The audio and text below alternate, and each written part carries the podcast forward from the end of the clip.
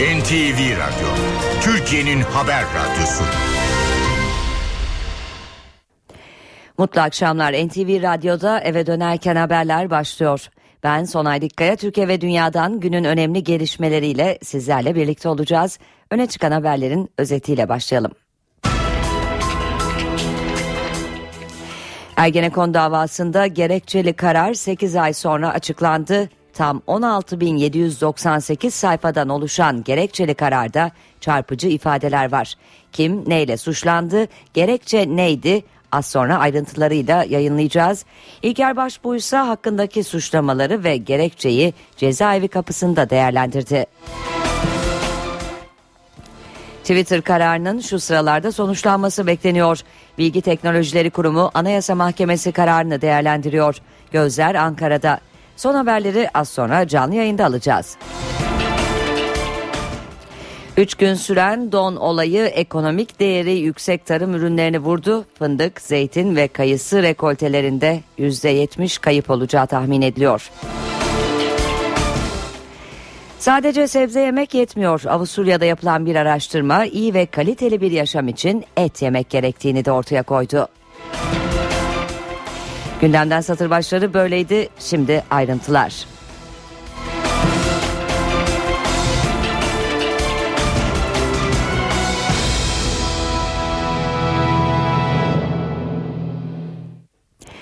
275 sanıklı Ergenekon davasında gerekçeli karar 8 ay sonra açıklandı. 16.798 sayfadan oluşan gerekçede sanıkların neyle suçlandıkları, haklarında neden bir hükme varıldığı anlatılırken dikkat çekici ifadelere yer verildi.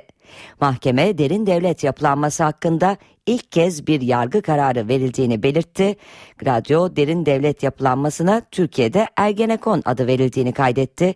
Sırasıyla Bülent Ecevit, Abdullah Gül ve Tayyip Erdoğan hükümetlerinin hedef alındığı iddia edildi. İşte 3 ciltten oluşan gerekçeli kararın ayrıntıları.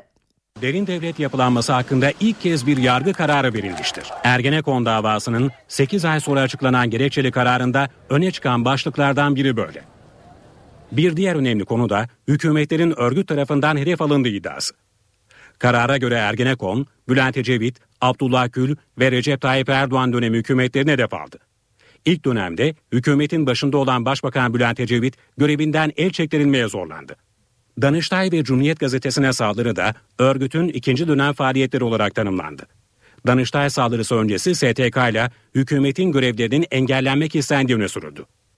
İlker Başbuğ, Mehmet Haberal, Mustafa Balbay, Tuncay Özkan dahil 275 kişinin yargılandığı Ergenekon davasının gerekçeli kararı 16.798 sayfa. Gerekçeli kararda Ergenekon davasının sanıkları AK Parti'nin kapatılma davasını etki etmekle suçlandı. Genelkurmay'daki askeri personel ve üstlerin hükümet aleyhine yasa dışı planlar hazırladığı, kara propaganda yapan internet siteleri kurdukları, sahte delil ürettikleri savunuldu. Kararda ayrıca Ergenekon örgütünün bir derin devlet yani Gladio, kontrgerilla yapılanmasına karşılık geldiği ve esas olarak Türk Silahlı Kuvvetleri içinde yasa dışı olarak oluşturulup faaliyet gösterdiği, mensupları arasında asker sivil toplumun her kesim ve statüsünden insanların bulunduğu sonucuna varılmıştır denildi. Örgütün yönetici ve üyelerinin askeri müdahale veya darbe ortamı oluşmasını istediği tezinin altı çizildi. Hatta örgütün isminin psikolojik harp çerçevesinde destek ürücü hesaba katılarak seçildiği belirtildi. Mahkeme heyeti Ergenekon'u Türk Silahlı Kuvvetleri içinde karargah evleri adı altında örgütlendiğine ve hücresel bir yapılanma içinde olduğuna kanaat getirdi. Açıklamada örgüt üyeleri arasında sınırlı iletişim olduğu ve ulaşılamayan hücreler için soruşturmaya devam edilmesi gerektiği ifade edildi. Mahkemenin Ergenekon terör örgütünün lideri olmakla suçladığı ağırlaştırılmış müebbet hapis cezası verdiği emekli Orgeneral İlker Başbuğ hakkındaki gerekçesi merakla bekleniyordu. Mahkeme gerekçeli kararında Başbuğ'a terörist değil terör suçlusu dedi. Ayrıca Başbuğ'un eski genelkurmay başkanı olması terör suçlusu olmasına engel değildir dedi. Türkiye Cumhuriyeti'nin 26. Genelkurmay Başkanı terör örgütü kurmak ve yönetmekle suçlandı. takdir yüce Türk milletinindir. Ergenekon terör örgütünün yöneticisi ve terör suçlusu. Ergenekon davasında müebbet hapis cezasına çarptırılan ve 26 ay cezaevinde kaldıktan sonra geçen ay tahliye olan eski Genelkurmay Başkanı İlker Başbuğ gerekçeli kararda bu suçlamayla yer aldı. Mahkeme heyeti İlker Başbuğ'un eski Genelkurmay Başkanı olmasının terör suçlusu olmasına engel olmadığını savundu. Bu ülkede neyi paylaşamıyoruz? Gerek teoride gerekse pratikte herkesin her türlü suçun sanığı olması mümkündür. Bu suçun failleri işledikleri eylemleri suç kapsamında kabul etmezler. Bu suçların hemen hemen tüm sanıklarının sahibi olduğu ortak düşünce, işledikleri eylemlerin insanlık, vatan ve memleket için faydalı olduğu yönündedir ifadeleri kullanıldı. Mahkeme İlker Başbuğ hakkında kullanılan terörist ifadesinin eleştirilmesine açıklama getirdi.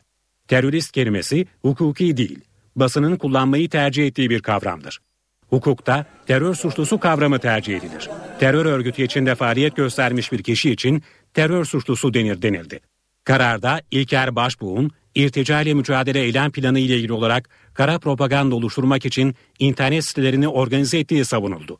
Bazı internet sitelerinin Başbuğ'dan onay alarak yayın yaptıkları öne sürüldü. Harekata asimetrik Danıştay saldırısı azmettiricisi olduğu iddia edilen Muzaffer Tekin'in telefon rehberinde İlker Başbuğ'un telefon numarasının bulunması da sanıkların birbirleriyle olan ilişkisini açıklamak için dayanak gösterildi. Ankara Büyükşehir Belediye Başkanı Melih Gökçek bir açıklama yapıyor dinliyoruz. Değerli Ankara Büyükşehir Belediye Başkanı Melih Gökçek'in açıklaması sona erdi. Şimdi haberlerin ayrıntılarıyla devam ediyoruz. Evet mahkemenin gerekçeli kararından söz ediyorduk. Mahkemenin gerekçeli kararı bugün tutuklu MHP milletvekili Engin Alan'ı ziyaretinden sonra başbuğa soruldu. Başbuğ cezaevi kapısında yaptığı açıklamada mahkemenin gerekçesini ciddiye almadığını söyledi. Siz de ciddiye almayın dedi. Başbuğ 16 bin değil 116 bin sayfa gerekçede yazsalar kararlarını savunamazlar diye konuştu. özel yetkili mahkemelerde süre gelen davaların kumpas olduğu ve bu kumpası yapanların seçilmiş polisler, savcılar, yargıçlar olduğu söylenildiği bir ortamda bana lütfen kalkıp bu gerekçeli karar hakkında ne düşündüğümü sormayın. Ciddiye almıyorum. Ciddiye almıyorum. Size de tavsiyem fazla zamanınızı bununla harcamayın.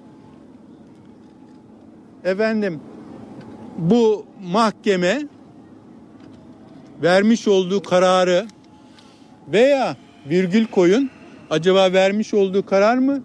Onlara söylenen karar mı? O da ayrı bir konu. Bu kararı savunmak için 16 bin sayfalık bir gerekçeli karar hazırlamışlar ve yayınlandı bugün elinizde. Ben onlara da ne bileyim acıyım mı artık bir kelime bulamıyorum ama sadece şunu söylüyorum.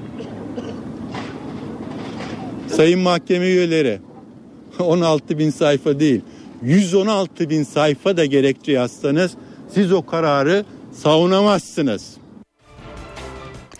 Bu arada bir son dakika gelişmesi de elimize ulaşan haberler arasında tip mahkeme kararlarını internet sayfasından kaldırdı. Twitter'a erişim engeline ilişkin bu son dakika gelişmesinin ayrıntılarını aktarmayı sürdüreceğiz. Tip mahkeme kararlarını internet sayfasından kaldırdı.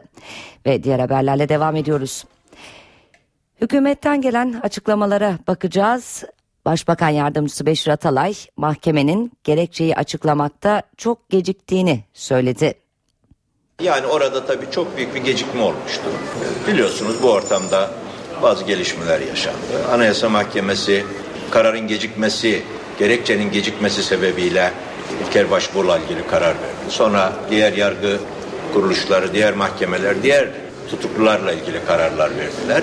Ee, yani ileri bir eleştiri vardı. Ee, karar vermiş alt mahkeme ama gerekçeyi yazmamış. Dolayısıyla temyize gidemiyor e, şeyler ve tutuklu olarak devam ediyor. Şimdi o gerekçe ortadan kalkmış oldu. E, artık tabii temiz safhası başlar. Şimdi tabii ilgililer e, temiz itirazlarını yaparlar ve bir an önce temizde de görüşülüp e, neticelenmesi hepimizin dileğidir.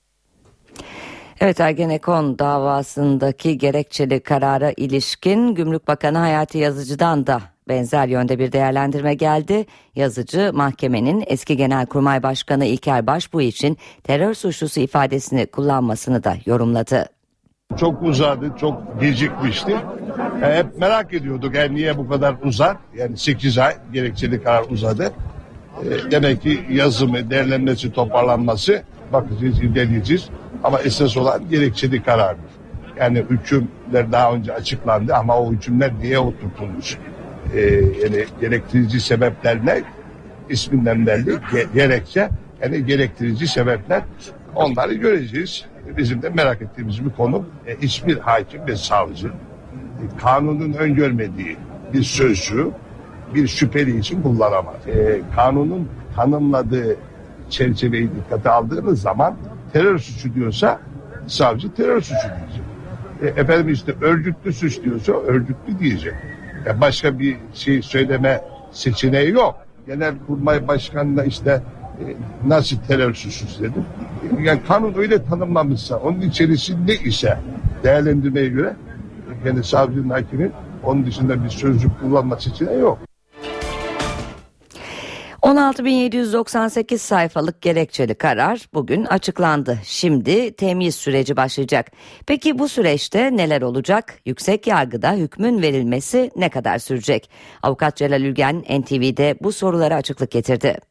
UYAP üzerinden doğrudan doğruya Yargıtay 9. Ceza Dairesi'ne gönderilecek ama veya Yargıtay'a gönderilecek. Önce Yargıtay Cumhuriyet Başsavcılığı dosyayı Cumhuriyet Savcılar tarafından inceleyecek ve bir tebliğname hazırlayacak. Bu tebliğnamesi, hazırlanan tebliğnamesi yani onunla görüşü sanıklara ve sanık avukatlarına tebliğ edilecek ve ondan sonra dosya Yargıtay 9. Ceza Dairesi'ne gidecek. Ondan sonra da bir mürafaa süreci başlayacak. O mürafaa sürecinden sonra nihai bir karara gidilebilecek. Ama bu söylediğim süreç e, yaklaşık e, iki yılla üç yıl arası olan bir dönemi kapsıyor. Bu e, önümüzdeki e, bir yıl içerisinde, bir buçuk yıl içerisinde bitecek e, bir şey değil.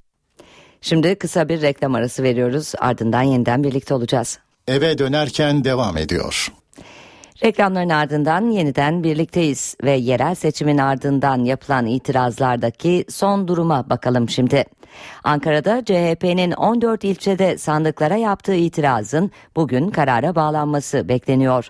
CHP bir yandan da bugün il seçim kuruluna başvurdu. İki farklı konuda talepte bulunuldu. Şimdi son haberleri almak üzere CHP Genel Merkezi'ne bağlanacağız. NTV muhabiri Miray Aktağ Uluç karşımızda. Evet Miray, CHP'nin Ankara'daki seçime itirazında son durum ne? Ayrıntıları senden dinleyelim.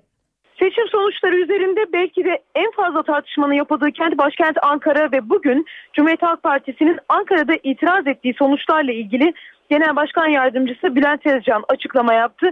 İtirazlar sonucu kaç oyun ana muhalefet partisine geçtiğinin henüz belli olmadığını söyledi Bülent Tezcan ancak partisinin yaptığı ve yapacağı başvurulara ilişkin son bilgileri paylaştı. Cumhuriyet Halk Partisi bu süre içerisinde 25 ilçede Ankara'nın 25 ilçesinde 246 sandıkta tutanaklara itiraz etti. Bugün ise Cumhuriyet Halk Partisi Ankara İl Başkanlığı Ankara İl Seçim Kurulu'na iki itiraz başvurusu yapıyor. Biri birleştirme tutanaklarına itiraz. Bunun iki dayanağı var. Birleştirme tutanağında toplam sayının yanlış yazıldığını savunuyor Cumhuriyet Halk Partisi ve tutanaktaki oy sayısının birleştirme tutanağına da yanlış aktarıldığını savunuyor. CHP'nin ikinci başvurusu da yine il başkanlığına, Yüksek Seçim Kurulu il başkanlığına sayımın yenilenmesi başvurusu. Bununla ilgili olarak da Cumhuriyet Halk Partisi 25 ilçede oyların yeniden sayılması gerektiği görüşünde. CHP'ye göre oyların yeniden sayılmasının en temel gerekçesi Ankara'da 124 bin oyun geçersiz çıkması. Cumhuriyet Halk Partisi Ankara'da YSK tarafından seçmenin yanlış bilgilendirildiğini ve bu yüzden yanlış zarflara yanlış oy pusulalarının koyulması gerekçesiyle sonuçların yeniden sayılması gerektiği görüşünde. Seçim günü YSK'nın sandık görevlilerine bu hatayla ilgili 13'te saat 13'te gönderdiği SMS uyarısının geç kalındığını savunuyor. Ana muhalefet bu yüzden seçimi değiştirebilecek kadar oyun iptal edilmiş olmasına da karşı çıkıyor. Bu gerekçenin dışında ana muhalefetin farklı gerekçeleri de var. Seçim sonuçlarının yeniden sayılmasıyla ilgili.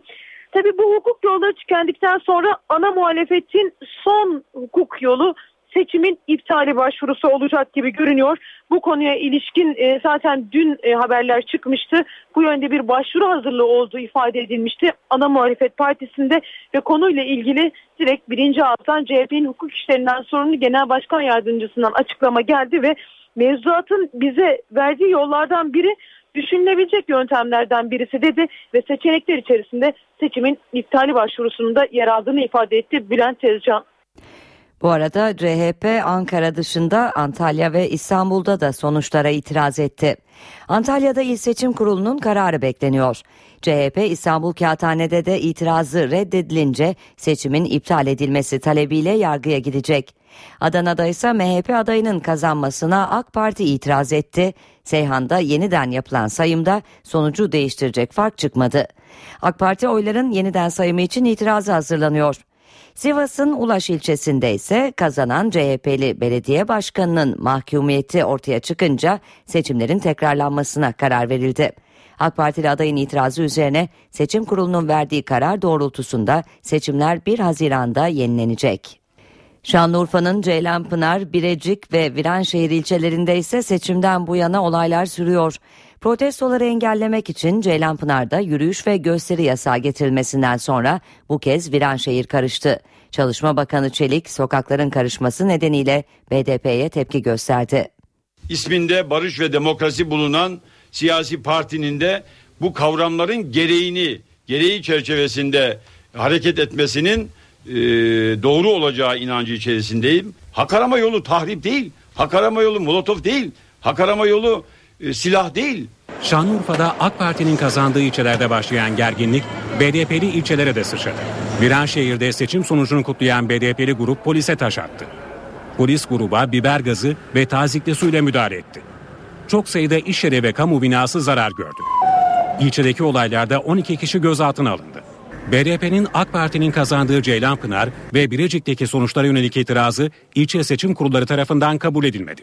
Karar ilçelerde tepkiyle karşılandı. Ceylanpınar'da bir ay süresince yürüyüş ve gösteri yasağı getirildi. Çalışma ve Sosyal Güvenlik Bakanı Faruk Çelik olaylarla ilgili olarak BDP'yi suçladı, demokratik yollara başvurun dedi. Her şey açık. Bunları itirazla dilediğiniz kadar saydırabilme imkanınız var. AK Parti sandık müşahitlerinin sandık başında tutal, tutulmadığı e, sandıklar var. Yaşanan olaylardan dolayı, yapılan baskılardan dolayı. İstanbul'da Büyükşehir Belediye Başkanlığı seçimini kaybeden Mustafa Sarıgül 15 yıldır yönettiği Şişli Belediye Başkanlığı görevini de bugün devretti. Sarıgül, İsmet İnönü'nün torunu Hayri İnönü'ye görevi devrederken İstanbul'daki oyların yeniden sayılma çağrısını da tekrarladı. Yine alkışlarla, sloganlarla yürüdü. Kürsüye geçti, Şişlilere veda etti. Kendisine güveniyorum. Çıktı, çıktı bu yolculukta sevgili Hayri İnönü'ye başarılar diliyorum. Benim Devir teslime Beşiktaş'ın yeni başkanı Murat Hazinedar da geldi. Mustafa Sarıgül veda konuşmasını yaparken çalışanlar ve partililer üzgündü. Gücümü bulundu. Uzun yıllardan Ardından sıra makam odasındaki devir teslimdeydi. Sarıgül Şişli'nin mührünü Hayri İnönü'ye verdi. Önemli kararlarında bu mühürü kullanmasını temenni ediyorum. Çok başarılar diliyorum. CHP'nin İstanbul adayı AK Parti'ye de seslendi. Oyların yeniden sayılması gerektiğini yineledi. Madem bu kadar büyük bir farkla seçimi aldığınızı söylüyorsunuz, o zaman Cumhuriyet Halk Partimizin yapmış olduğu itirazı dikkate alın ve bir kere daha sayım yapılsın. Yerel seçim bitti. Şimdi gözler Türkiye'nin sıradaki seçimine çevrildi. Seçmen Ağustos ayında Cumhurbaşkanını seçmek üzere sandığa gidecek bu kez. Cumhurbaşkanı Abdullah Gül seçime ilişkin konuştu, adaylığı Başbakan Erdoğan'la konuşmalarının zamanının geldiğini söyledi. Kuveyt'te konuşan Gül, Başbakan'ın bu konuda kendisine haber vermeden sürpriz yapmayacağı mesajı da verdi. Cumhurbaşkanlığı ile ilgili her şeyin artık konuşulacağı gün geldi. Açıklama Cumhurbaşkanı Abdullah Gül'den geldi. Gül, Kuveyt ziyaretinde gazetecilerin Cumhurbaşkanlığı seçimleriyle ilgili sorularını yanıtladı. Mayıs ayı içerisinde herhalde bunlar netleşir. Nasıl olur, ne olur bunları Cumhurbaşkanlığı seçiminden önce oturur konuşuruz. Başbakanla da diğer arkadaşlarımla da ona göre karar veririz. Hele bir seçim neticeleri ortaya çıksın, resmiyet kazansın. Cumhurbaşkanı adayı ile ilgili başbakanın kendisine sürpriz yapıp yapmayacağı yönündeki soruları cevaplayan Gül, başbakanlığı düşünüyor musunuz sorusuna da cevap verdi. Bu konuda başbakan bana haber vermeden sürpriz yapmaz. Açıkçası ben başbakana yapmam, o da bana yapmaz. Bu tip meselelerde oturup konuşuruz. Manşetlerden öğrenmem. Muhakkak ki benim de düşüncelerim vardır. Hiç kimse duyarsız değil ki bu tip şeylere. Yerel seçim sonuçlarını da değerlendiren Gül, yapılan itirazları da değindi. Milletin takdirini herkes olgunlukla karşıladı. Kaybeden ve kazanan yakın olunca itirazlar olacaktır. Normal karşılamak gerekir. Titizlikle sayımlar yapılmalı, varsa itirazlar neticelendirilmeli.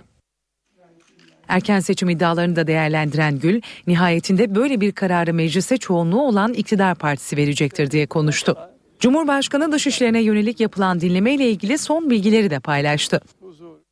Şu anda tam tespit etmediler ama ilk bulguları camdan uzaktan dinleme olmadığı tespiti ortaya çıkacaktır. Bunlar bilimsel bulgularla ortaya çıkar. Seçimlerin ardından cadı avı başlatılacağı yönündeki iddiaları da değerlendiren Gül, McCartney veya cadı avı diyorsunuz, böyle şeyler hukuk devletinde zaten olmaz. Ama hukuk devletinde suç işleyenlerin de muhakkak karşılığını görmesi gerekir dedi.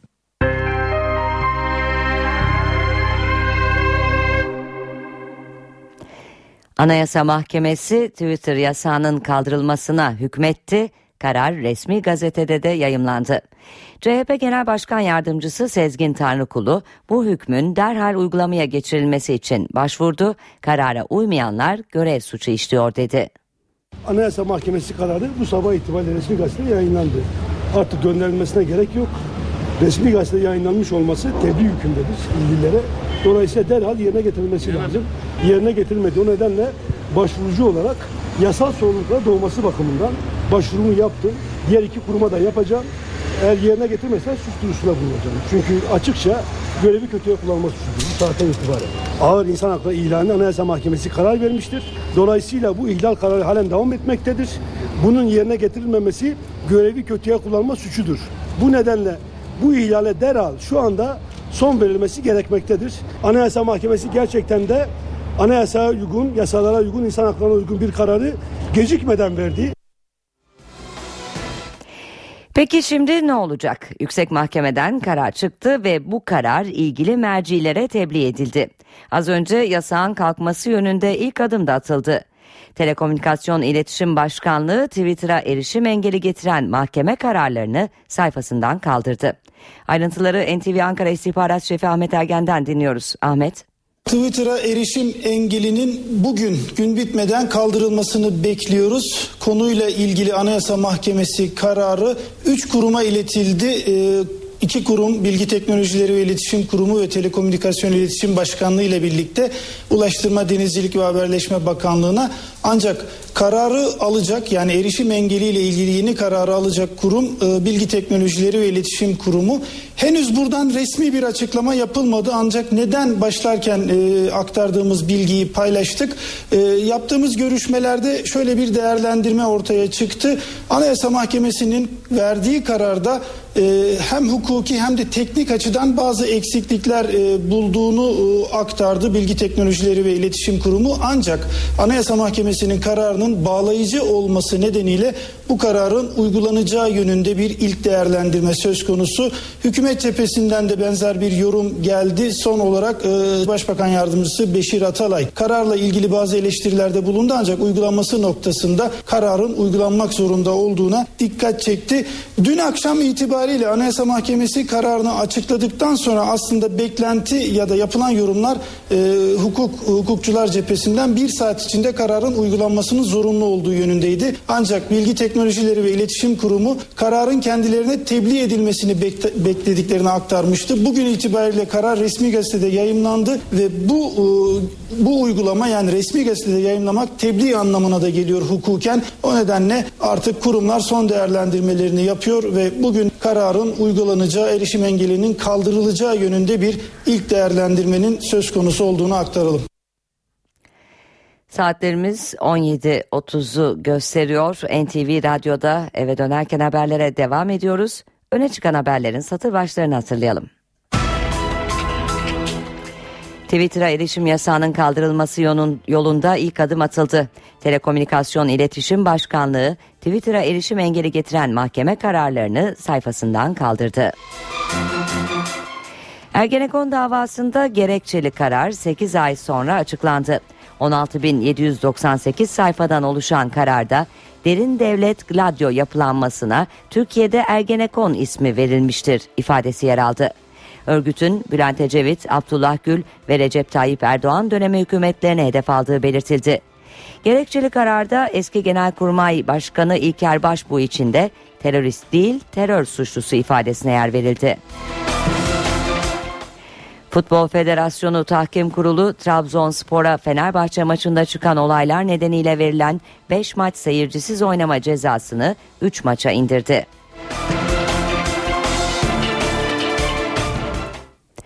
Şimdi yurt geneli için hava tahminlerini alacağız. NTV Meteoroloji Editörü Gökhan Abur'u dinliyoruz. İyi akşamlar. Batıda lodosu dönen rüzgar sıcaklıklar yükselmeye devam ediyor. Yarın Doğu Karadeniz hava yine soğuk olacak. Cumartesi günü sıcaklıklar yükselecek. Pazar günü ise Poyraz, Batı Karadeniz ve Marmara'da sıcaklıkları yeniden azaltacak. Kuzeyde pazartesi günü hava serin ama salı günden itibaren Lodos sıcaklıkları yeniden yükseltmeye başlayacak. Yarın yurdun büyük çoğunluğunda yağış beklemiyoruz. Yalnızca Hatay, Vanakkar arası hafif yağışlar görülebilir. Cumartesi günü Doğu Karadeniz'de yağışlar yeniden başlarken Marmara'da yağışlı havanın etkisine girecek. Yağışlar pazar günü Trakya, Marmara'nın doğusu Karadeniz boyunca aralıklara devam ederken akşam saatlerinde kıyı Ege'de artacak bulutlanma da yağış bırakabilecek. Batı ve kuzeydeki yağışların pazartesi günü aralıklara devam etmesini bekliyoruz. İstanbul'da yarın sıcaklık biraz daha yükselecek. Gündüz 17, gecesi 10 derece olacak. Ankara güneşli. Sıcaklık gündüz 18, gecesi ayaz var ve sıcaklık 3 derecenin altına inecek. İzmir'de de hava açık. Rodos'ta sıcaklıklar yükselirken gündüz sıcaklığı 23 derece, gece sıcaklığı ise 12 derece civarında olacak. Hepinize iyi akşamlar diliyorum. Hoşçakalın. Şimdi kısa bir araya gidiyoruz. Reklamların ardından eve dönerken haberler devam edecek. Eve dönerken devam ediyor. Saatlerimiz 17.35 NTV Radyo'da eve dönerken haberler spor bülteniyle devam edecek. Sözü NTV Radyo Spor Servisinden Volkan Küçük'e bırakıyoruz.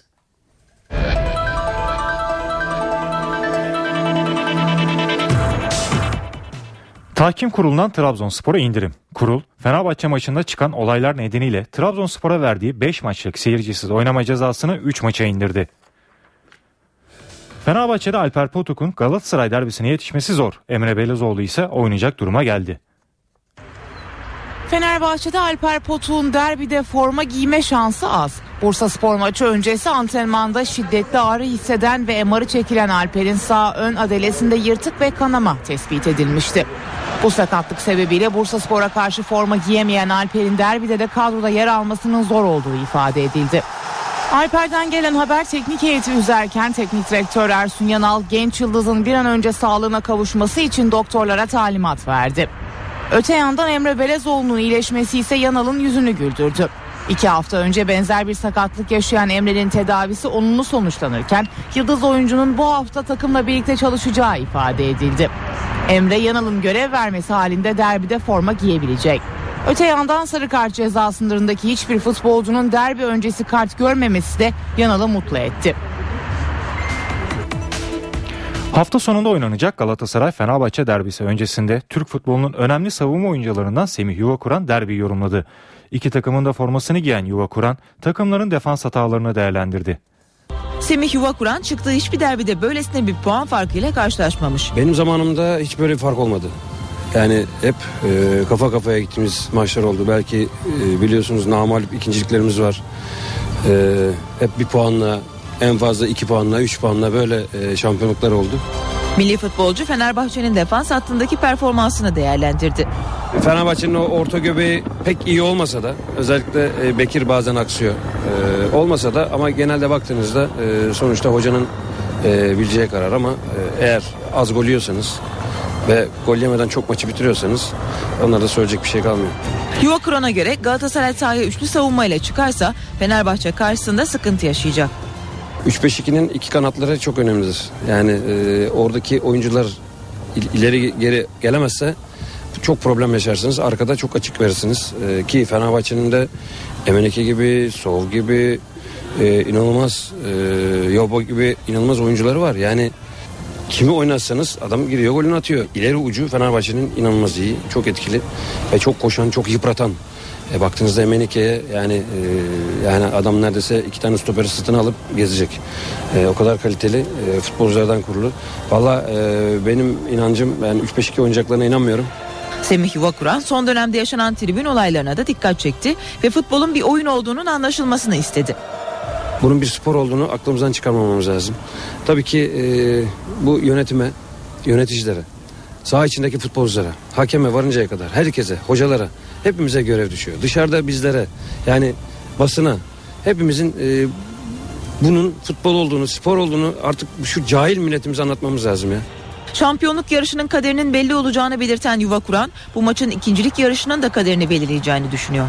E Beşiktaş'ta da ikincilik e, şeyinde kapışıyorlar. O yüzden e, iki takımın da Beşiktaş'ın da Galatasaray'ın da bu tip maçları özellikle derbi maçlarını alması lazım. E, bu da onlar için e, bir belki ikincilik açısından motivasyonlu bir maç. Beşiktaş gol çalıştı. Skora daha fazla katkı sağlanmasını isteyen teknik direktör Slaven Bilic, savunma oyuncularını hücum organizasyonlarında denedi. Ligin 28. haftasında karşılaşacağı Kayseri Spor maçının hazırlıklarını sürdüren Beşiktaş'ta teknik direktör Slaven Bilic defans oyuncularıyla özel olarak ilgilendi. Takımın gol yollarında daha etkili olmasını isteyen Bilic savunmada görev yapan Necip, Motta, Dani ve Franco ile orta sahada defansif rol üstlenen Atiba ve Jones'u hücum organizasyonlarında denedi. Necip ve Motta'nın ortalarını gole çevirmeye çalışan Atiba, Jones, Dani ve Franco ceza sahası dışında da şut denemeleri gerçekleştirdi. Jones ve Franco antrenmanda etkili vuruşları ve attıkları gollerle dikkat çekti. Teknik direktör Slaven Bilic kalan 7 haftada skora daha fazla katkı sağlanması için bu tür çalışmalara ağırlık verecek. Beşiktaş Futbol Genel Direktörü Önder Özen hayata geçirmek istedikleri projeleri NTV Spor anlattı. Özen, Nevzat Demir tesislerinde Türkiye'de ilk olacak bir laboratuvar kuracaklarını söyledi. Beşiktaş Kulübü Türkiye'de bir ilke imza atmaya hazırlanıyor. Ümraniye Nevzat Demir tesislerinde kurulacak laboratuvarda futbolcuların performansı ölçülecek, sakatlık nedenleri analiz edilecek ve performans artırıcı özel çalışmalar yapılacak. Siyah Beyazlı Kulübün futbol genel direktörü Önder Özen projenin detaylarını anlattı. Laboratuvar 3 e, 3 farklı e, performansa etki edecek e, bölümü içeren bir laboratuvardır. E, zannederim 1 Temmuz'da yetiştireceğiz yapacağız. E, sakatlık önleme konusunda rejenerasyonun çok önemli olduğunu biliyorum. Buna dair bir çalışma olacak. Bir soğuk hava e, odası olacak. Eksi 110, eksi 120 dereceye kadar e, soğukluk üretebilen bir oda. Orası bizim rejenerasyonumuzu hızlandırma konusunda bize yardımcı olacak. Bununla beraber bir yüksek irtifa odası olacak. E, e, ilgilenenler bilirler. Yüksek irtifa e, performansa özellikle dayanıklılık performansına farklı etkiler yapabilen akut veya kronik etkileri olabilen yukarıda kaldığınız süreye bağlı olarak e, etkiler yapabilen bir şey. Önder Özen bir pilot takımı projesini hayata geçirmek üzere olduklarını söyledi. Son bir aydır Avrupa'da bir feeder club e, organizasyonu yapabilir miyiz diye e, çalışıyoruz. E, Belçika'da e, ve Hollanda ve Almanya'da e, 4-5 tane kontak yaptık. E, zannederim önümüzdeki hafta o protokol aşamasına gelecek ve Belçika'daki feeder club'ımızı açıklayacağız. Örnek vermek gerekirse Chelsea ile Vitesse arasındaki ilişki gibi e, veya e, City United'la e, Antwerp arasındaki ilişki gibi bir ilişkiden söz edebiliriz. Bunu yapacağız. Ee... Yeni statla ilgili görüşlerini de paylaşan Özen, başkanımız stadın Ağustos ayında biteceğini söylüyor. Ben de gecikme olacağını düşünmüyorum. Beşiktaş yeni stadına geçtiğinde sadece kulüp tarihi değil, Türk futbolunun akışı da değişecek dedi. Kralların hocası olarak tanınan Sakaryaspor'un eski teknik direktörü Ekrem Karaberberoğlu'nun cenazesi Adapazarı'nda toprağa verildi. Tedavi gördüğü Sakarya Üniversitesi Eğitim ve Araştırma Hastanesi'nde 87 yaşında hayatını kaybeden Ekrem Karaberberoğlu yapılan cenaze töreni sonrası Adapazarı'nda son yolculuğuna uğurlandı. Kralların hocası adıyla tanınan Karaberberoğlu'nun cenaze törenine yetiştirdiği isimlerden Hakan Şükür ve Aykut Kocaman katıldı. Karaberberoğlu'nun naaşı kılınan cenaze namazının ardından oğlu Enis Karaberberoğlu'nun Emir Sultan Mezarlığı'ndaki mezarının yanında toprağa verildi. 87 yaşında hayata gözlerini yuman Ekrem Karaberberoğlu Aralarında Hakan Şükür, Aykut Kocaman, Oğuz Çetin, Aykut Yiğit, Recep Çetin, Rahim Zafer, Turan Sofuoğlu, Engin İpekoğlu ve İlker Yağcıoğlu'nun bulunduğu birçok ünlü futbolcunun yetişmesine katkı sağlamıştı. Alex de Souza yıl sonunda aktif futbol hayatını noktalıyor. Eski Fenerbahçeli oyuncu Koriçiba ile sözleşme yenilemeyeceğini ve Aralık ayında yeşil sahalara veda edeceğini söyledi. Brezilya'nın Coritiba takımında forma giyen Alex de Souza kulüpteki sözleşmesinin bitiminde futbolu bırakacağını açıkladı. Coriciba'da basın toplantısı düzenleyen tecrübeli oyuncu, Libertadores kupasından elenmelerinin ardından futbolu hemen bırakacağı yönünde çıkan haberlerin gerçeği yansıtmadığını vurguladı. Alex elendikten sonra bu yönde bir düşüncesi olsa da Coritiba teknik direktörüyle yaptığı konuşmadan sonra sezon sonuna kadar takımda kalma kararı aldığını söyledi. Vücudumdan daha çok kafam yoruldu ifadelerini kullanan Alex de Souza, Coriciba'ya profesyonel olmanın yanı sıra kişisel bağlılığım var. Eğer aynı durumda başka bir kulüpte olsaydım şimdi bırakmıştım. Biliyorum ki sessiz sedasız 3 yıl daha oynayabilirim ama bu takımın kaptanı ve taraftarı olarak bırakma zamanının geldiğini düşünüyorum dedi. Futbola 2 Nisan 1995'te başlayan Alex de Souza basın toplantısından hemen önce Instagram hesabından Portekizce ve Türkçe mesajla 19 yıllık futbol hayatını kutlamıştı. Coritiba ile sözleşmesi 31 Aralık'ta sona erecek olan Alex de Souza, kariyerindeki son maçını 8 Aralık tarihinde Bahia'ya karşı oynayacak. NTV Radyo Spor Servisinden Volkan Küçük spor haberlerini aktardı. Saat başına kadar ara veriyoruz. Ardından eve dönerken haberler devam edecek. Şimdilik hoşçakalın. Eve dönerken devam ediyor. Saatlerimiz 17.58'i gösteriyor. İstanbul'daki trafik durumuna bir göz atacağız. Boğaziçi Köprüsü'nde Avrupa'dan Anadolu yakasına geçişler Çağlayan'dan itibaren oldukça yoğunlaşmış durumda. Çağlayan Hürriyet Tepesi, Mecidiyeköy, Zincirlikuyu ve Boğaziçi Köprüsü'nün üzeri dahil olmak üzere çıkışta Altunizade kavşağına kadar oldukça sıkışık bir trafik gözlemliyoruz. Fatih Sultan Mehmet Köprüsü'nde de Hassal'dan itibaren yoğunluk başlamış durumda. Seyrantepe, Maslak ve Kavacık şu sağın itibariyle oldukça yoğun. Anadolu yakasından Avrupa'ya geçişlere baktığımızda ise Boğaziçi Köprüsü'nde Çamlıca, Altunizade ve köprü üzeri akıcı bir seyir gözlemleniyor. Fatih Sultan Mehmet Köprüsü'nde de Ataşehir ve Ümraniye akıcı, Kavacık yoğun, köprü üzeri ise akıcı bir seyir. Ve diğer yerlerde de yine trafiğin yoğun olduğu gözlemlenmekte. D100 Küçükçekmece Hacı Şerif yönünde de araç arızası bölgedeki trafiği yoğunlaştırmış durumda. Büyükdere Caddesi'nde de Maslak Sanayi Mahallesi yönünde bir hasarlı trafik kazası meydana geldi. 21 dakika önce bir şerit trafiğe kapalı. Beylikdüzü Büyükçekmece yönündeki hasarlı trafik kazası da bir şeritin trafiğe kapanmasına sebep olmuştu. Burada da trafik akıcı ancak şu an itibariyle orta akıcı gözlemleniyor. Kadıköy ilçesinde de D100 üzerindeki koşu köprüsünde bakım çalışması var. Ulaştırma Bakanlığı duyurdu Twitter açılıyor. Ankara'ya bağlanıyoruz. NTV Ankara İstihbarat Şefi Ahmet Ergen son durumu aktarıyor. Mahkemesinin dün aldığı karar hatırlatılarak bu karar doğrultusunda twitter.com internet sitesine yönelik uygulanmakta olan erişim engelleme tedbiri kaldırılmaktadır denildi bakanlığın açıklamasında. Ancak Twitter'ın yeniden normal yollarla erişime açık olabilmesi için bazı teknik düzenlemelerin yapılması gerekiyor. İşte bu teknik düzenlemeleri müteakip söz konusu site kullanıma açılacaktır ifadelerine yer verildi. Ulaştırma Denizcilik ve Haberleşme Bakanlığı'nın açıklamasında bu teknik düzenlemelerin ne olduğunu aktarmamız gerekirse kısaca öncelikle bütün internet erişim sağlayıcılara, servis sağlayıcılara e, bu kararın bildirilmesi gerekiyor. Tıpkı erişim engelinde olduğu gibi e, Twitter'a ulaşım anlamında herkesin e, kullandığı e, bilgisayar ve benzeri e, cihazlardan erişim aynı anda kapanmamıştı. Bütün operatörlere farklı e, saat dilimlerinde ya da zaman dilimlerinde gittiği için erişim farklı e, zamanlarda e, kapatılmıştı. İşte e, erişime açılma işlemi de benzer bir uygulamayla yerine getiriliyor.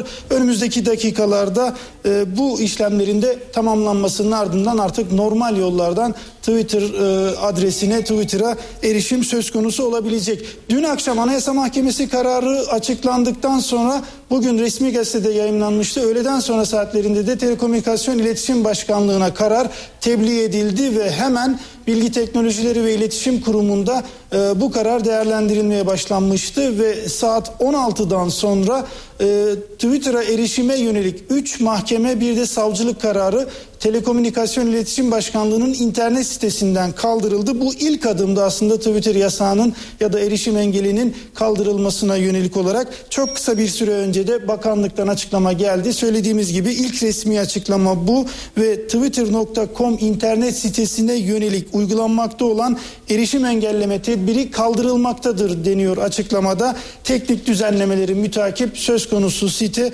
kullanıma açılacaktır ifadelerine de yer veriliyor Seda. Evet bir kez daha tekrar edelim. Ulaştırma Bakanlığı Twitter'a erişim engelinin kaldırıldığını duyurdu. Ve diğer gelişmelerle devam ediyoruz. Eve dönerken haberler ayrıntılarla sürüyor. Ergenekon davasında gerekçeli karar 8 ay sonra açıklandı. Mahkeme 16.798 sayfadan oluşan gerekçesinde derin devlet yapılanması hakkında ilk kez bir yargı kararı verildiğini belirtti. Radyo derin devlet yapılanmasına Türkiye'de Ergenekon adı verildiğini kaydetti. İşte gerekçeli kararın ayrıntıları. Derin devlet yapılanması hakkında ilk kez bir yargı kararı verilmiştir. Ergenekon davasının 8 ay sonra açıklanan gerekçeli kararında öne çıkan başlıklardan biri böyle. Bir diğer önemli konu da hükümetlerin örgüt tarafından hedef alındığı iddiası. Karara göre Ergenekon, Bülent Ecevit, Abdullah Gül ve Recep Tayyip Erdoğan dönemi hükümetlerine hedef aldı. İlk dönemde hükümetin başında olan Başbakan Bülent Ecevit görevinden el çektirilmeye zorlandı. Danıştay ve Cumhuriyet Gazetesi'ne saldırı da örgütün ikinci dönem faaliyetleri olarak tanımlandı. Danıştay saldırısı öncesi STK ile hükümetin görevlerinin engellenmek istendiği öne sürüldü. İlker Başbuğ, Mehmet Haberal, Mustafa Balbay, Tuncay Özkan dahil 275 kişinin yargılandığı Ergenekon davasının gerekçeli kararı 16.798 sayfa. Gerekçeli kararda Ergenekon davasının sanıkları AK Parti'nin kapatılma davasını etki etmekle suçlandı. Genelkurmay'daki askeri personel ve üstlerin hükümet aleyhine yasa dışı planlar hazırladığı, kara propaganda yapan internet siteleri kurdukları, sahte delil ürettikleri savunuldu. Kararda ayrıca Ergenekon örgütünün bir derin devlet yani Gladio, kont gerilla yapılanmasına karşılık geldiği ve esas olarak Türk Silahlı Kuvvetleri içinde yasa dışı olarak oluşturulup faaliyet gösterdiği, mensupları arasında asker sivil toplumun her kesim ve statüsünden insanların bulunduğu sonucuna varılmıştır denildi. Örgütün yönetici ve üyelerinin askeri müdahale veya darbe ortamı oluşmasını istediği tezinin altı çizildi. Hatta örgütün isminin psikolojik harp çerçevesinde destek ürücü hesaba katılarak seçildiği belirtildi. Mahkeme heyeti Ergenekon'u Türk Silahlı Kuvvetleri içinde karargah evleri adı altında örgütlendiğine ve hücresel bir yapılanma içinde olduğuna kanaat getirdi. Açıklamada örgüt üyeleri arasında sınırlı iletişim olduğu ve ulaşılamayan hücreler için soruşturmaya devam edilmesi gerektiği ifade edildi. Mahkemenin Ergenekon terör örgütünün lideri olmakla suçladığı emekli Orgeneral İlker Başbuğ hakkındaki gerekçesi merakla bekleniyordu. Mahkeme gerekçeli kararında Başbuğ'a terörist değil terör suçlusu dedi. Başbuğ'un eski genelkurmay başkanı olması terör suçlusu olmasına engel değildir tespitine de yer verildi. Mahkemenin gerekçeli kararda kullandığı ifadeler bugün tutuklu MHP milletvekili Engin Alan'ı ziyaretinden sonra Başbuğ'a soruldu. Başbuğ mahkemenin gerekçesini ciddiye almadığını söyledi. 16 bin değil 116 bin sayfa gerekçede yazsalar kararlarını savunamazlar diye konuştu. Türkiye Cumhuriyeti'nin 26. Genelkurmay Başkanı terör örgütü kurmak ve yönetmekle suçlandı. Takdir Yüce Türk milletinindir. Ergenekon terör örgütünün yöneticisi ve terör suçlusu. Ergenekon davasında müebbet hapis cezasına çarptırılan ve 26 ay cezaevinde kaldıktan sonra geçen ay tahliye olan eski Genelkurmay Başkanı İlker Başbuğ gerekçeli kararda bu suçlamayla yer aldı. Mahkeme heyeti İlker Başbuğ'un eski genelkurmay başkanı olmasının terör suçlusu olmasına engel olmadığını savundu. Bu ülkede neyi paylaşamıyoruz? Gerek teoride gerekse pratikte herkesin her türlü suçun sanığı olması mümkündür. Bu suçun failleri işledikleri eylemleri suç kapsamında kabul etmezler. Bu suçların hemen hemen tüm sanıklarının sahip olduğu ortak düşünce, işledikleri eylemlerin insanlık, vatan ve memleket için faydalı olduğu yönündedir ifadeleri kullanıldı. Mahkeme İlker Başbuğ hakkında kullanılan terörist ifadesinin eleştirilmesine açıklama getirdi. Terörist kelimesi hukuki değil, basının kullanmayı tercih ettiği bir kavramdır. Hukukta terör suçlusu kavramı tercih edilir. Terör örgütü içinde faaliyet göstermiş bir kişi için terör suçlusu denir denildi. Kararda İlker Başbuğ'un irtica ile mücadele eylem planı ile ilgili olarak kara propaganda oluşturmak için internet sitelerini organize ettiği savunuldu. Bazı internet sitelerinin Başbuğ'dan onay alarak yayın yaptıkları öne sürüldü. Harekata asimetrik. Danıştay saldırısı azmettiricisi olduğu iddia edilen Muzaffer Tekin'in telefon rehberinde İlker Başbuğ'un telefon numarasının bulunması da sanıkların birbirleriyle olan ilişkisini açıklamak için dayanak gösterildi. 16.798 sayfalık gerekçeli karar için hukukçu yorumlarını da aktaralım. Avukatlar Hüseyin Ersöz, Celal Ülgen ve Profesör Ersan Şen'in değerlendirmeleri şöyle. Ergenekon davasında gerekçeli kararın yazılması 8 ayı buldu. Hukukçular özellikle bu konuda tepkili. Şimdi karar 16 e, bin sayfa olmuş. Yani 15 gün içerisinde bunun bir 10 gününü eğer redaksiyon olarak nitelendirirsek 15 günlük süre içerisinde 8 bin sayfa gerekçeli kararın yazılabildiğini de mahkeme heyeti bize göstermiş oldu. Demek ki e, bu karar e, bir ay içerisinde ya da en fazla iki ay içerisinde yazılabilecek bir durumdaymış. Delillerin toplanması 6 yılı bulan uzun tutukluluk süreleri de yöneltilen eleştiriler arasında.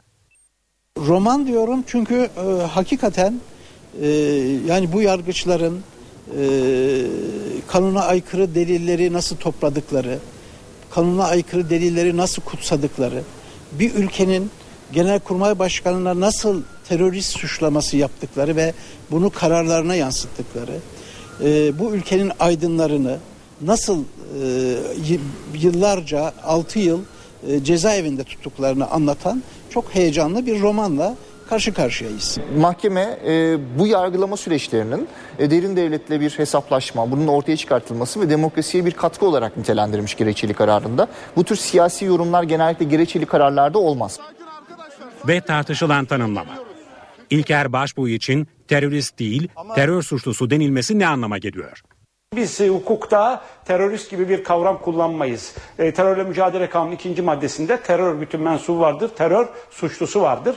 Onun dışında efendim yok işte burada terörist kullanılmadı da terör suçlusu kavramı kullanıldı, e, terör örgütü mensubu kavramı kullanıldı. Bunlar e, farkı yok.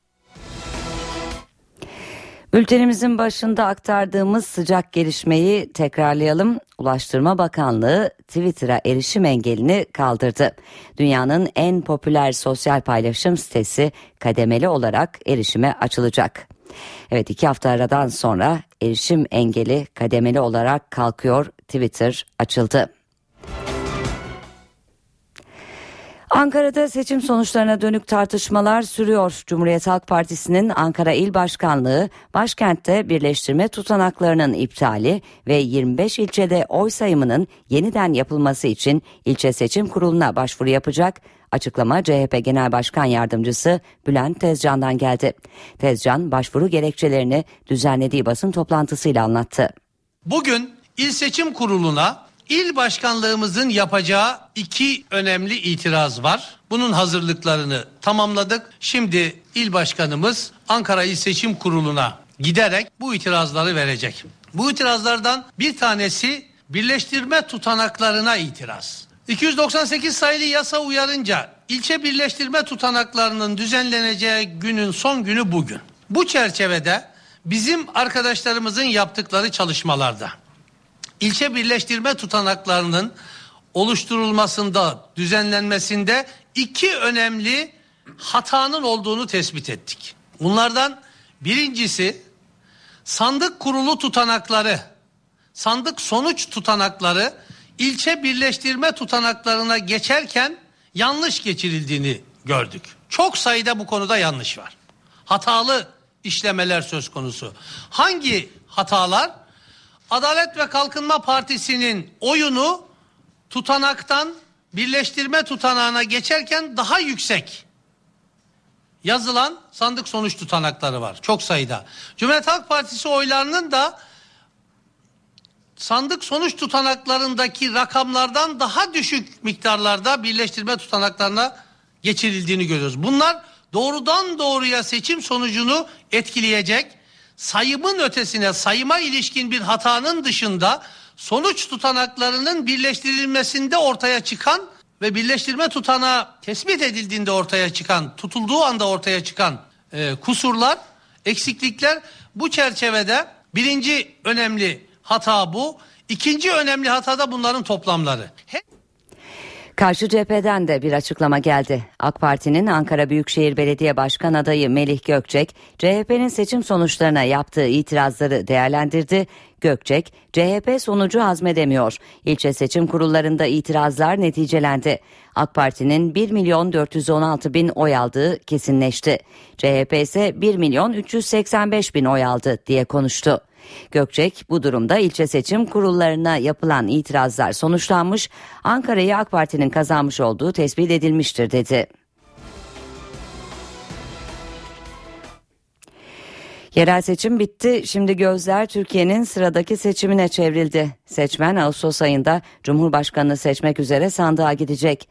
Cumhurbaşkanı Abdullah Gül seçime ilişkin konuştu. Adaylığı Başbakan Erdoğan'la konuşmalarının zamanının geldiğini söyledi. Kuveyt'te konuşan Gül, Başbakanın bu konuda kendisine haber vermeden sürpriz yapmayacağı mesajını da verdi. Cumhurbaşkanlığı ile ilgili her şeyin artık konuşulacağı gün geldi. Açıklama Cumhurbaşkanı Abdullah Gül'den geldi. Gül, kuvvet ziyaretinde gazetecilerin Cumhurbaşkanlığı seçimleriyle ilgili sorularını yanıtladı. Mayıs ayı içerisinde herhalde bunlar netleşir. Nasıl olur, ne olur bunları Cumhurbaşkanlığı seçiminden önce oturur konuşuruz. Başbakanla da diğer arkadaşlarımla da ona göre karar veririz. Hele bir seçim neticeleri ortaya çıksın, resmiyet kazansın. Cumhurbaşkanı adayı ile ilgili başbakanın kendisine sürpriz yapıp yapmayacağı yönündeki soruları cevaplayan Gül, başbakanlığı düşünüyor musunuz sorusuna da cevap verdi. Bu konuda başbakan bana haber vermeden sürpriz yapmaz. Açıkçası ben başbakana yapmam, o da bana yapmaz. Bu tip meselelerde oturup konuşuruz. Manşetlerden öğrenmem. Muhakkak ki benim de düşüncelerim vardır. Hiç kimse duyarsız değil ki bu tip şeylere. Yerel seçim sonuçlarını da değerlendiren Gül, yapılan itirazları da değindi.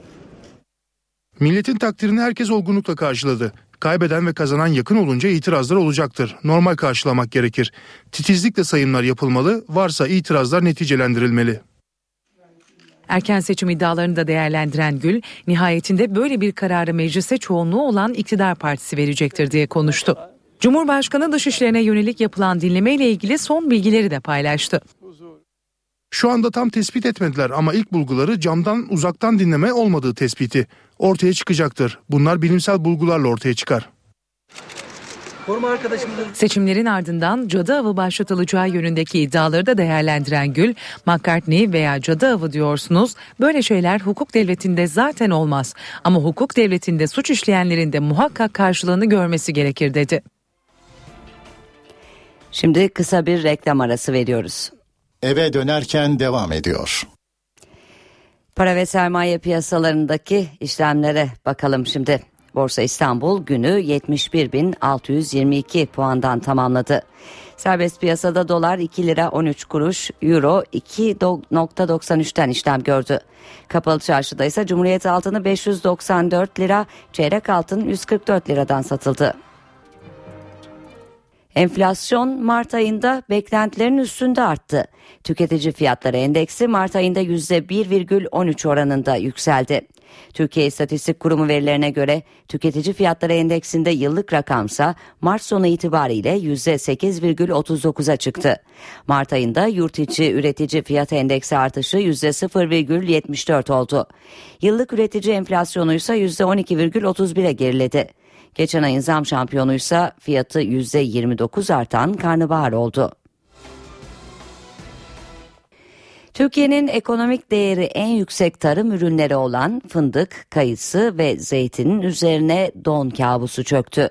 29-31 Mart arasında meydana gelen 3 günlük don olayı nedeniyle fındık ve kayısı rekoltelerinde %60 civarında Dünyada en büyük üretici olan Türkiye, yüksek fiyatlar oluşacağı için ihraç pazarlarını da rakiplerine kaptırma tehlikesiyle karşı karşıya. Ziraatçılar Derneği Başkanı İbrahim Yetkin, Türkiye'nin normal şartlarda yılda 500 ila 600 bin ton fındık ürettiğini ancak bu yıl don nedeniyle rekoltenin %70 düşeceğini söyledi. Türkiye'nin önemli ihraç kalemlerinden olan zeytinyağında da düşük rekolte bekleniyor. İbrahim Yetkin zeytinde %30 üretim kaybı olacağını ifade etti. Tarım Bakanı Mehdi Eker de don olayının bazı ürünleri ciddi şekilde etkilediğini söyledi. Sigorta eksperlerinin hasar tespitine başladığının haberini verdi. Malatya'da maalesef geçtiğimiz işte 30, 29, 30, 31 Mart tarihinde bir don vuku buldu. Ciddi şekilde etkilemiş durumda. Bizim hem sigorta eksperleri hem bakanlık uzmanları iki gündür burada ayrıntılı bir şekilde çalışıyorlar. Birçok bölgede, birçok ağaçta çok ciddi hasarlar var. Şu anda bu hasarların tespiti söz konusu. Hasar tespiti yapıldıktan sonra burada çiftçilerimizin yarasını sarmaya dönük neler yapabileceğimizi alternatiflerle birlikte inceleyeceğiz. Bu hasarların durumuna göre hem yasalar çerçevesinde hem diğer boyutlarıyla bir ayrıntılı değerlendirme yapıp gereği neyse ona göre uygun tedbirleri alacağız. Türkiye'de araç satışı bu yılın ilk 3 ayında %32 azaldı. Hafif ticari araç pazarı yılın ilk çeyreğinde geçen yılın aynı dönemine göre küçüldü. Geçen yılın Ocak-Mart döneminde 38 bin olan hafif ticari araç satışları bu yılın aynı döneminde %32 daralarak 25 bine düştü. İstanbul'da Boğaziçi Köprüsü'nde bugün eylem vardı. Hadımköy'de bir çuval fabrikasında çalışan işçiler sendikayla işveren arasında tıkanan görüşmelerin yeniden başlaması için köprünün ortasında pankart açıp eylem yaptılar. Polis işçileri eylemi bitirmeleri için ikna etmeye çalıştı. Israrlı eylemcileri yaka paça kenara çekip gözaltına aldı.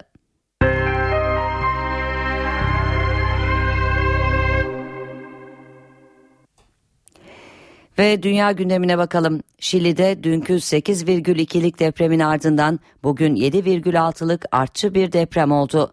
Şiddetli artçı nedeniyle panik yaşandı ancak ölen ya da yaralanan olmadı. Şili 8.2'nin ardından şiddetli bir depremle daha sarsıldı. Artçı olduğu belirtilen 7.6 büyüklüğündeki deprem merkez üssüne 24 kilometre uzaklıktaki Iquique kentinde halkı bir kez daha sokaklara döktü. Dünkü depremde çok dua ettim. Fakat bu dünkü kadar kuvvetli değildi.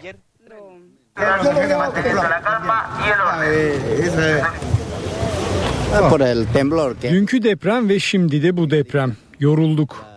8.2'lik depremin ardından bölgede incelemelerde bulunmak için Iquique kentine giden devlet başkanı Michel Bachelet de sarsıntıya yakalananlar arasındaydı. Devlet başkanı hemen bölgeden çıkarıldı.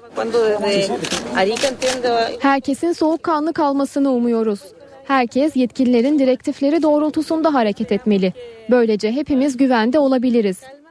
Depremin ardından yapılan tsunami uyarısı bir süre sonra kaldırıldı. Yetkililer sarsıntının mal ya da can kaybına neden olmadığını açıkladı. Bu arada 8.2'lik depremin ardından cezaevinden kaçan 293 kadın mahkumdan 130 kadarının geri döndüğü belirtildi.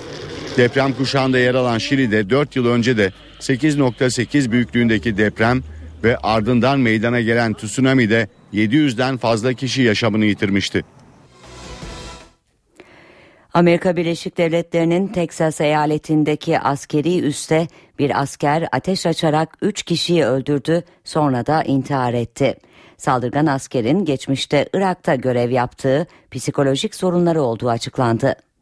Amerika Birleşik Devletleri'nin Teksas eyaletindeki Fort Hood askeri üssü yine silahlı saldırıya sahne oldu.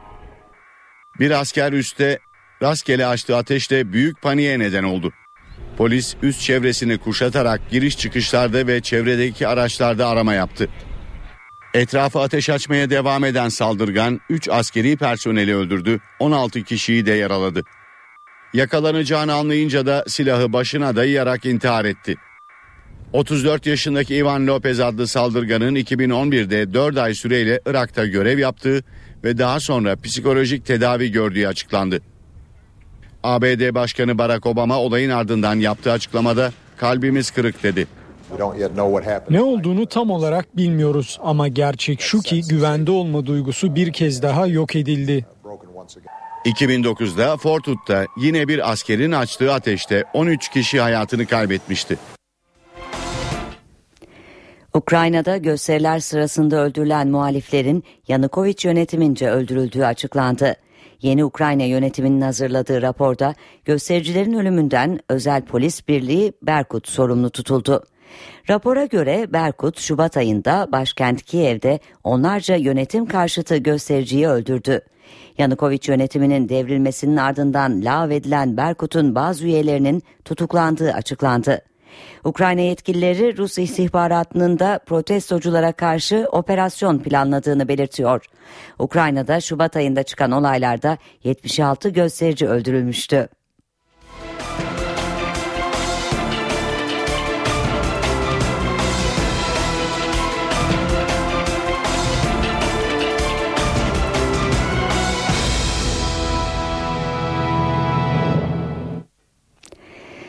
Saatlerimiz 18.28 NTV Radyo'da eve dönerken haberler devam ediyor. Günün öne çıkan haberlerinden satır başlarını hatırlayalım.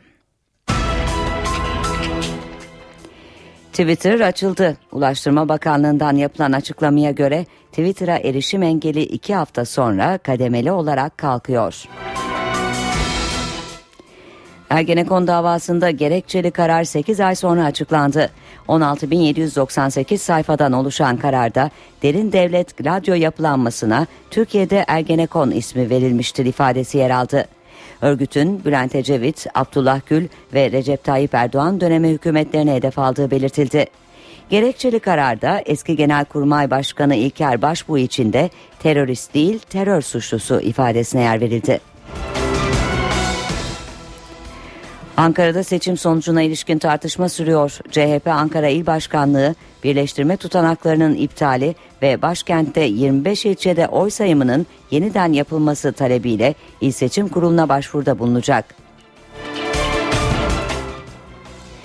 Üç gün süren don olayı ekonomik değeri yüksek tarım ürünlerini vurdu. Fındık, zeytin ve kayısı rekoltelerinde %70 kayıp olacağı tahmin ediliyor.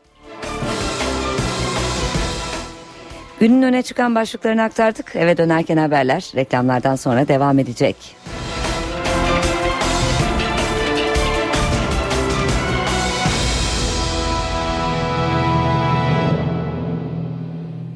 Eve dönerken devam ediyor. Yeniden birlikteyiz. Eve dönerken haberler dünya gündeminden gelişmelerle devam ediyor. Ruhani döneminde yumuşama evresine giren Amerika-İran ilişkilerinde yeniden tansiyon yükselebilir. Tahran 1979 yılında Amerikan Büyükelçiliği baskınına katılan öğrencilerden biri olan diplomatı İran'ın Birleşmiş Milletler temsilciliğine büyükelçi atadı. Obama yönetimi atamaya tedirgin edici ifadesiyle tepki gösterdi. Kaygıların Tahran'a iletildiğini duyurdu. İran'da İslam devrimi sonrasında bir grup öğrenci Tahran'daki Amerikan elçiliğini basarak çalışanları 444 gün boyunca rehin tutmuştu.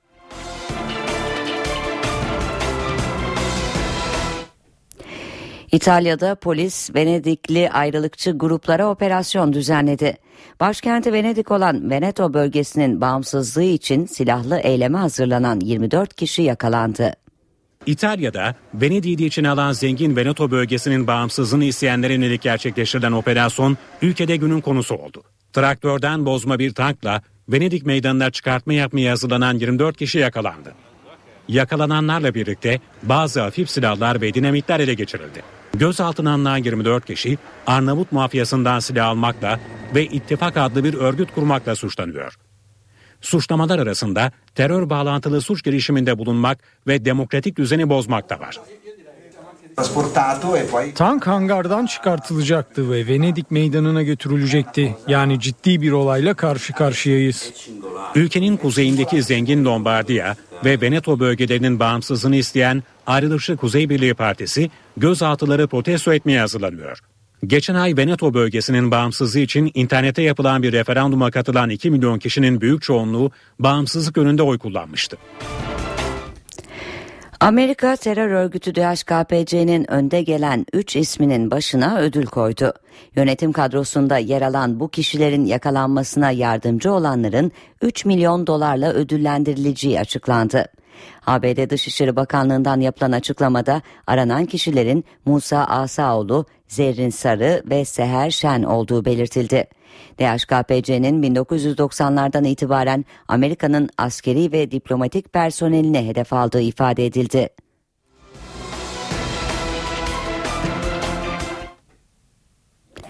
İleri saat uygulaması canından ediyordu. İrlanda'da cumartesi gecesi bir araca bomba yerleştiren saldırganın yaz saati uygulamasının kurbanı olduğu anlaşıldı.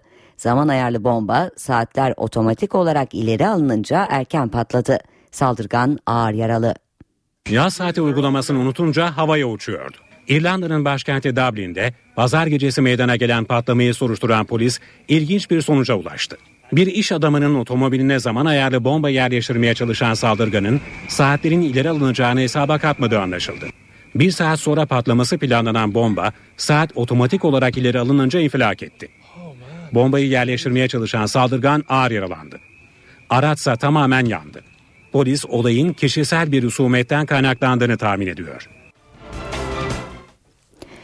Dünyanın en güçlü ülkelerinden biri olan Rusya'nın lideri Vladimir Putin artık resmen bekar. Kremlin'den yapılan açıklamada Vladimir Putin'in 30 yıllık eşinden resmen boşandığı belirtildi. Putin'in Kremlin internet sitesindeki kısa biyografisinden eşinin adı çıkarıldı Putin çifti ayrılacaklarını ilk olarak geçen yıl Haziran ayında bir televizyon programında açıklamıştı. Rusya lideri birbirimizi zor görüyoruz ayrılmak ortak kararımız derken eşi Vladimir işe gömülmüş durumda medeni şekilde boşanıyoruz ifadesini kullanmıştı. 61 yaşındaki Rusya Devlet Başkanı Vladimir Putin'in adı zaman zaman aşk dedikodularına karışmış ancak Dünyanın yaşam kalitesi en yüksek ülkesi Yeni Zelanda oldu. Toplumsal İlerleme Endeksinin araştırmasında ülkeler sağlık, barınma, güvenlik, bilgiye erişim, hoşgörü gibi 50 alanda değerlendirildi. Yeni Zelanda tüm bu kriterlerde en iyi ülke olarak belirlendi. 132 ülkenin yer aldığı endekste dünyanın en büyük ekonomileri ilk ona giremezken Türkiye ise orta sıralarda yer aldı. Dünyada en yaşanılacak ülke Yeni Zelanda. İlk kez küresel çapta yayınlanan Toplumsal İlerleme Endeksinden bu sonuç çıktı. 132 ülke yaşam kalitesi bakımından değerlendirildi. Ülkelerin vatandaşların temel ihtiyaçlarını ne kadar karşıladıkları sorgulandı. Endekste Yeni Zelanda bireysel hak ve özgürlükler, internete erişim ve eğitime katılımda en iyi dereceyi alarak birinci oldu. Yeni Zelanda'yı İsviçre, İzlanda, Hollanda ve Norveç takip etti. Dünyanın en büyük ekonomileri ise ilk ona giremedi. Almanya 12, Japonya 14, Amerika Birleşik Devletleri 16. sırada yer aldı. Endeksi hazırlayan ekonomistlere göre bu ekonomik gelişmişliğin toplumsal ilerlemeyle her zaman doğru orantılı olmadığını gösteriyor. Türkiye ise yaşam kalitesi sıralamasında kendine orta sıralarda yer buldu. 132 ülke arasında 64. olan Türkiye, barınma ve su ihtiyacının karşılanmasında başarı sağlarken hoşgörüde kırık not aldı. Burundi, Orta Afrika ve Çatsa yaşam kalitesi en düşük ülkeler oldu. Bilim adamları meyve ve sebzenin yararları konusunda çeşitli veriler ortaya koysa da iyi ve kaliteli bir yaşam için sadece otla beslenmek yeterli olmuyor. Yapılan son araştırmaya göre vejetaryen diyeti et yiyenlere göre sağlıksız bir yaşam sunuyor. Vejeteryanlar et yiyenlere oranla daha sağlıksız. Avusturya'da Graz Üniversitesi'nde yapılan araştırma bu sonucu ortaya koydu. Bulgular bu diyeti uygulayanları bir daha düşündürtecek cinsten. Zira araştırmaya göre vejeteryenleri kalitesi daha düşük bir hayat ve daha fazla hastalık riski bekliyor. Vejeteryenlerin kalp krizi ve kansere yakalanma riskinin %50 daha fazla olduğu belirtiliyor. Ruh sağlıkları da et yiyenlere kıyasla daha fazla risk altında. Bununla birlikte vejeteryenlerin daha sigara içtikleri, alkol tükettikleri ve obezite gibi sorunlarla karşılaşmadıkları kaydediliyor. Sebze ve meyve ağırlıklı diyetlerin daha sağlıklı olduğuna dikkat çeken uzmanlar bununla birlikte vücudun hayvansal yağlara da ihtiyaç duyduğuna vurgu yapıyor. NTV Radyo'da eve dönerken haberlerde şimdi kültür sanat diyeceğiz. Günün etkinliklerinden bir derleme sunuyoruz. Eve dönerken devam ediyor. Saatlerimiz 19 eve dönerken haberlerde günün öne çıkan başlıklarını aktaracağız. Twitter yasağı sona erdi. Ulaştırma Bakanlığı sosyal paylaşım sitesi Twitter'a 20 Mart'ta konulan erişim yasağının Anayasa Mahkemesi kararı doğrultusunda kaldırıldığını duyurdu. Bilgi Teknolojileri Kurumu kararı servis sağlayıcılara gönderdi. Engel kademeli olarak kalkacak. Ergenekon davasında gerekçeli karar 8 ay sonra açıklandı. 16.798 sayfadan oluşan kararda derin devlet Gladio yapılanmasına Türkiye'de Ergenekon ismi verilmiştir ifadesi yer aldı. Örgütün Bülent Ecevit, Abdullah Gül ve Recep Tayyip Erdoğan dönemi hükümetlerine hedef aldığı belirtildi. Gerekçeli kararda eski Genelkurmay Başkanı İlker Başbuğ için de terörist değil terör suçlusu, suçlusu ifadesine yer verildi. Diyarbakır'da KCK ana davasında yargılanan 92 tutuklu sanığın tahliye talebi bir kez daha reddedildi. Sanıkların kaçma ve delilleri yok etme ihtimali karara gerekçe olarak gösterildi. Ankara'da seçim sonuçlarına dönük tartışmalar sürüyor. Cumhuriyet Halk Partisi'nin Ankara İl Başkanlığı başkentte birleştirme tutanaklarının iptali ve 25 ilçede oy sayımının yeniden yapılması için ilçe seçim kuruluna başvuru yapacak. AK Parti'nin adayı Melih Gökçek ise CHP sonucu azmedemiyor. Aldığımız oy oranı onlardan fazla. Bir iki gün içinde inşallah mazbatamızı da alacağız dedi.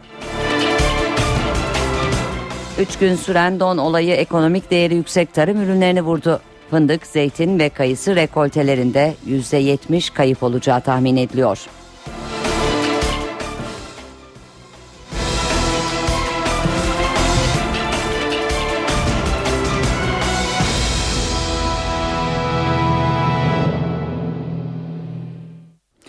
İstanbul'da şu saat itibariyle trafik oldukça yoğunlaşmış görünüyor.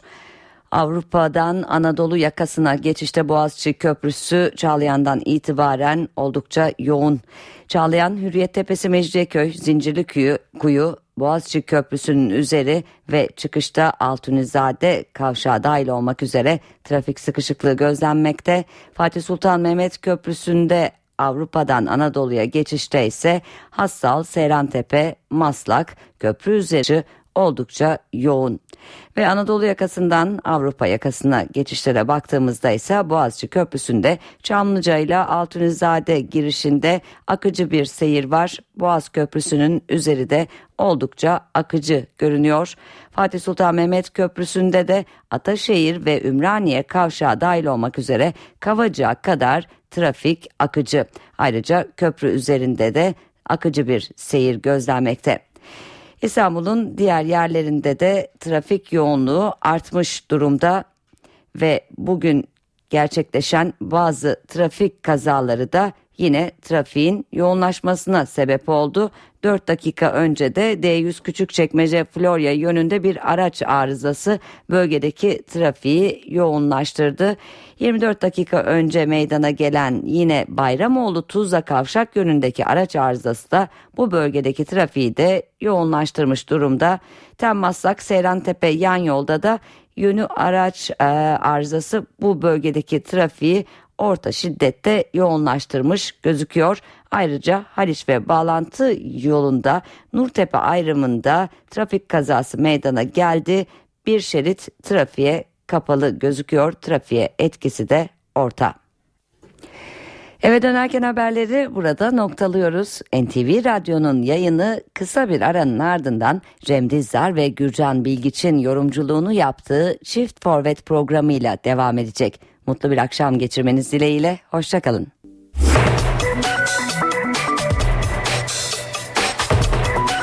Burası NTV Radyo.